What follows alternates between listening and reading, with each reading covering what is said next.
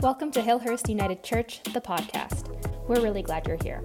Whoever you are, wherever you're at, join us on the journey.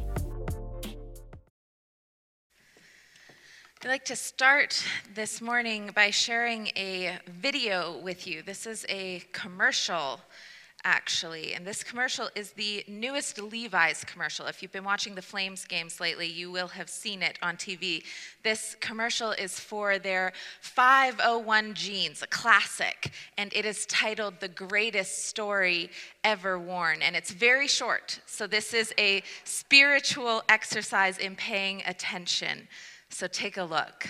When the whippoorwills call and the evening is nigh, I'm so happy in my blue heaven.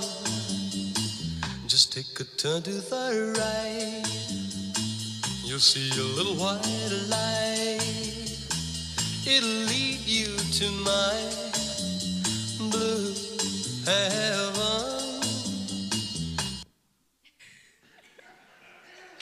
The greatest story ever worn. Uh, now, I don't know that I've actually chosen my burial outfit yet, let alone what I want all of you to wear, but uh, of all the seasons of the church to think about it, I suppose this is the right one, uh, ashes to ashes, if you will. I do, however, have pieces of clothing, pieces of material of various kinds that symbolize to me the fullness of my life. And when I say the fullness of life, I think I'm defining it a little bit like our Levi's marketing team. These scraps of fabric point to the abundance of life that I have lived, and they also point to various forms of death. I think about something I have at home like my Canucks jersey. I'm from Vancouver, but I don't live there anymore. And that journey was wild. I think about my wedding dress, but I'm not married anymore. That journey was wild. I think about a baby blanket that I have pictures and pictures of myself with my grandfather holding me in, but he is not with us anymore. And that journey was wild. And you might look at that pile of material when you come over. It smells like mothballs. It's in a cedar chest. I'm never going to wear it again, except for maybe the Canucks jersey. And you just might see a pile of material. But I see life, and I see death over and over. I see the things that I have worn in the wilderness. Over the next six weeks between now and Palm Sunday, you are, each of you, invited to bring to this place a physical piece of fabric that represents the fullness of your life in all its joys and sorrows. And this is important. You have to be willing to part with it. It can be a teeny tiny square. You can just snip off the corner. It can be symbolic. You have your dad's lumberjack jacket, but you also happen to have a napkin that's got plaid on it. That will do. It can be symbolic. But we want you to bring something. It can be next week. It can be four weeks from now. We have the whole season. And I want you to bring it with you and deposit it in a receptacle that we will make very obvious at the back of the church. And over the season of Lent, you will see before your eyes a tapestry being created of our wilderness. A beautiful banner that represents the fullness of our lives, so that in the darkness, on the rocky paths, on the desolate shore, you can see, you can see that you are never alone. That is our Lenten practice as this community, and I hope that you will endeavor it with us. Let us pray. Holy One, we wear layers in this life to protect us from the wild. Help us shed these as we are able and open ourselves up to new experiences of you.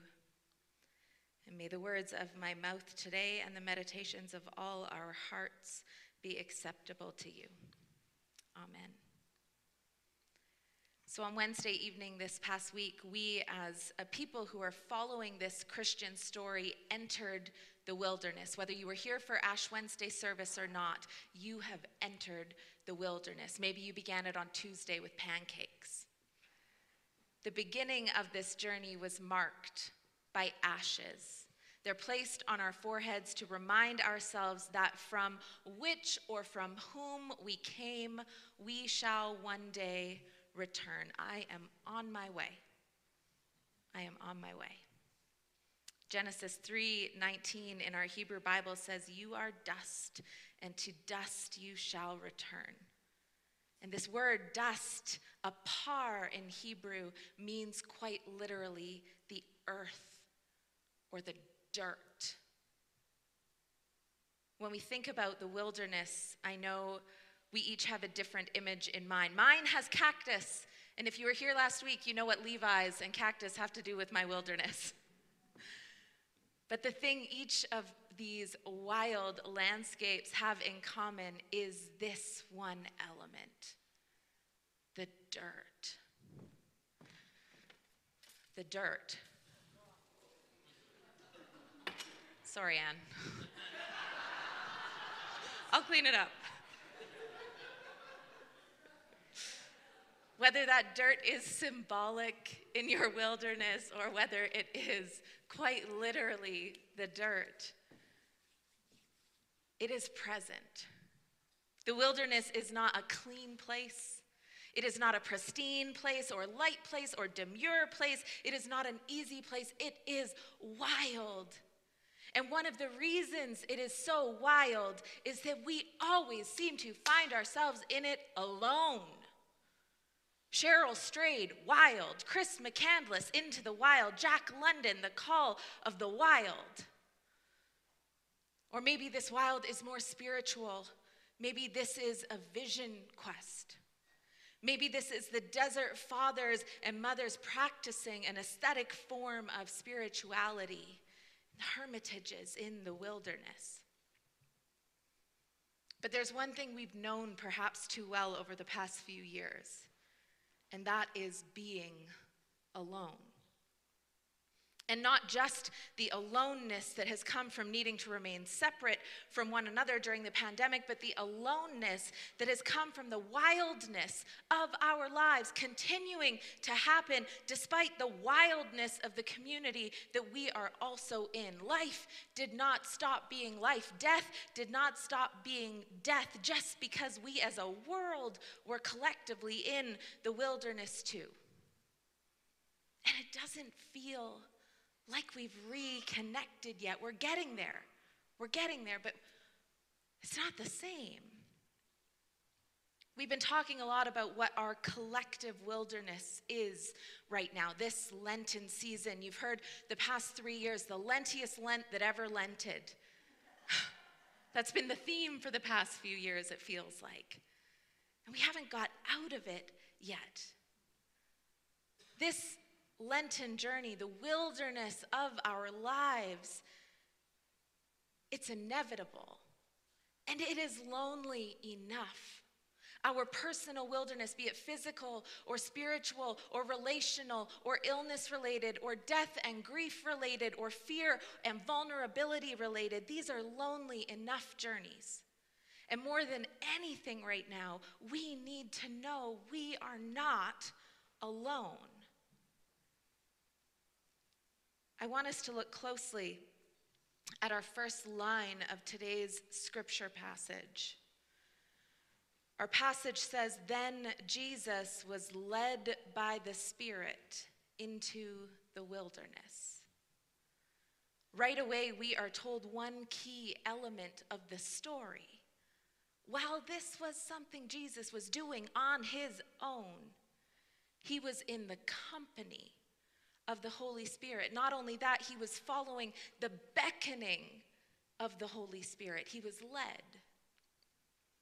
An American pastor named Eddie Davidson writes that when we enter the wilderness, we go through three stages.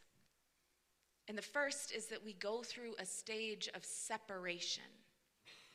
This is the call of the wild. What is leading you deeper into the wilderness you are in right now? Is it a yearning for a new landscape?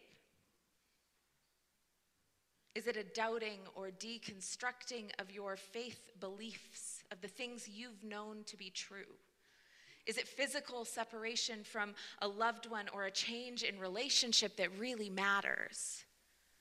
Is it a diagnosis or an emergence of depression? Is it a brush with your own mortality or grief of another death? Is it the courageous path of vulnerability? What is leading you into the wilderness right now?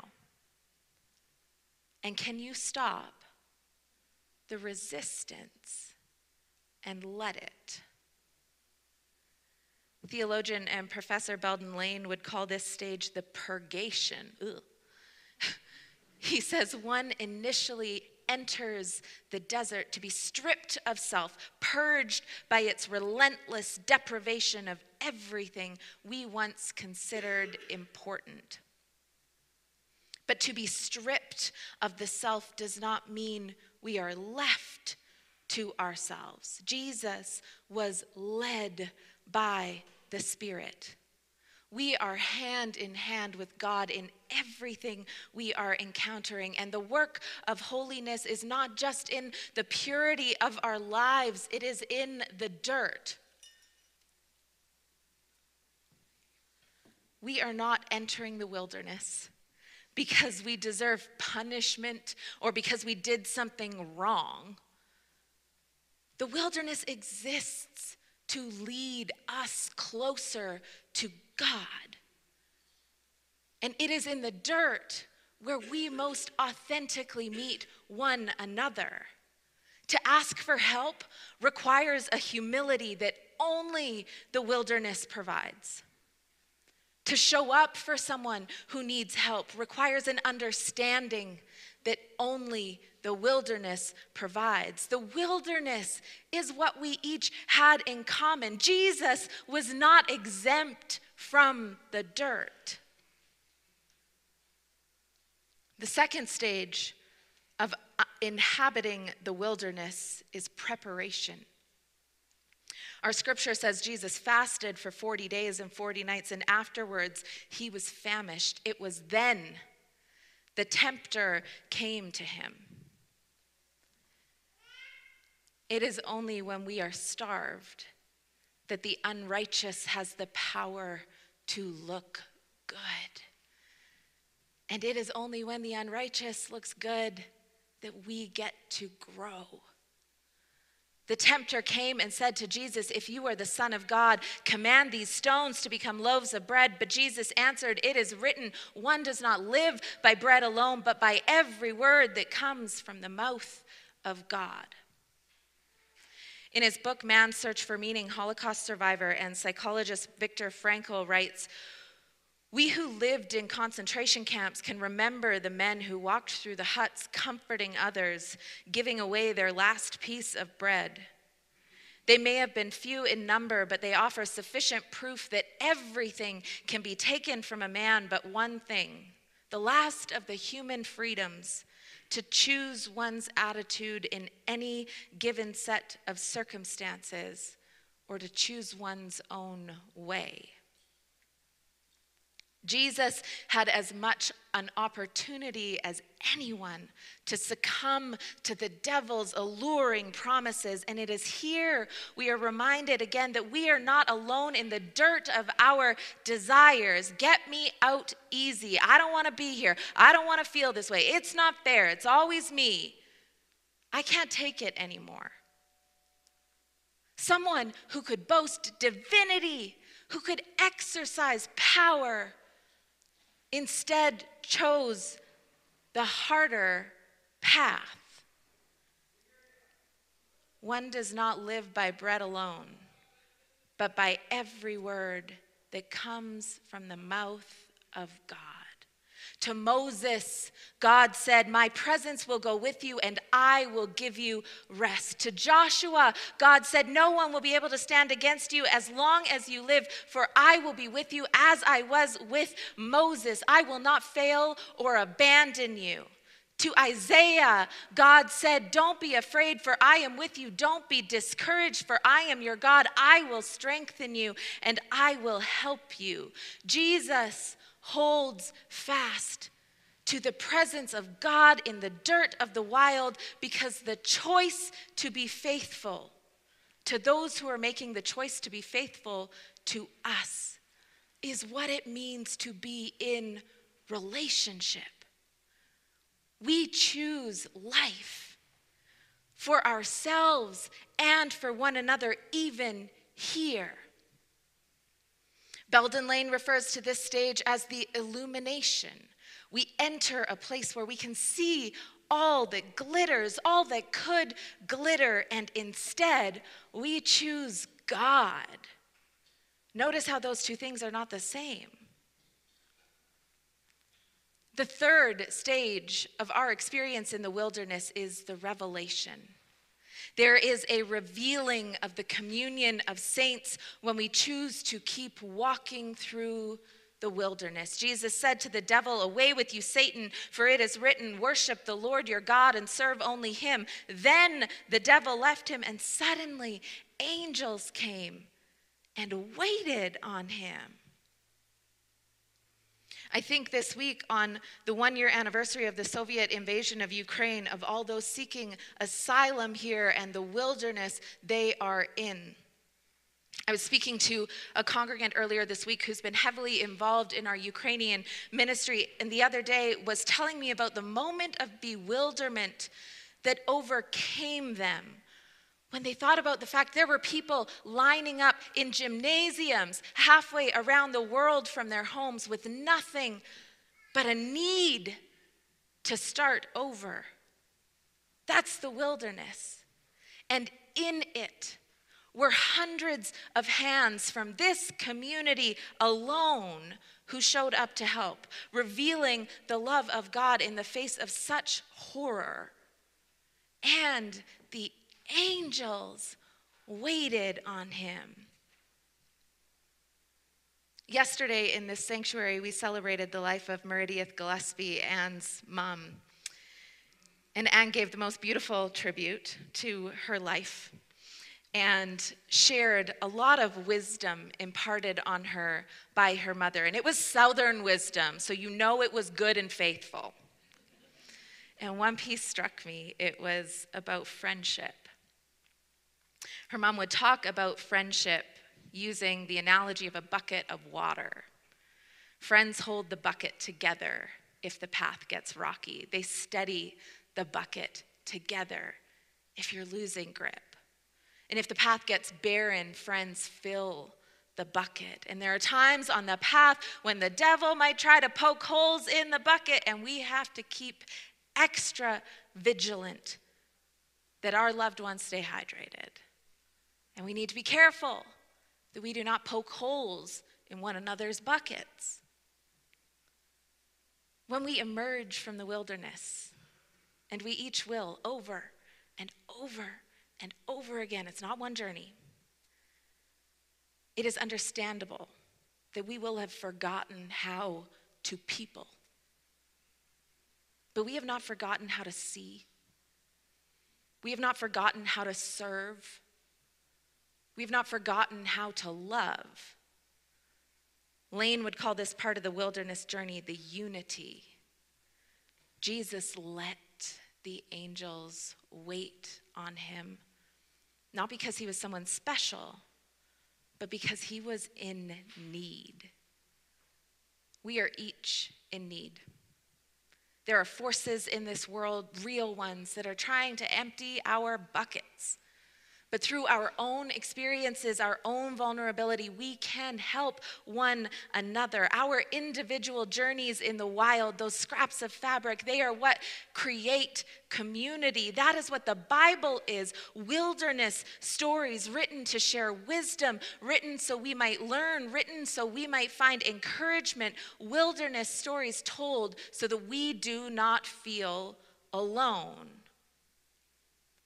When we let the dust-covered material of our lives fly like a banner above the places we gather, we make it known to all who encounter us.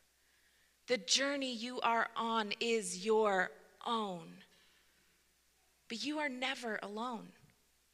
Whoever you are, wherever you are at, join us on this journey. May it be so. Amen.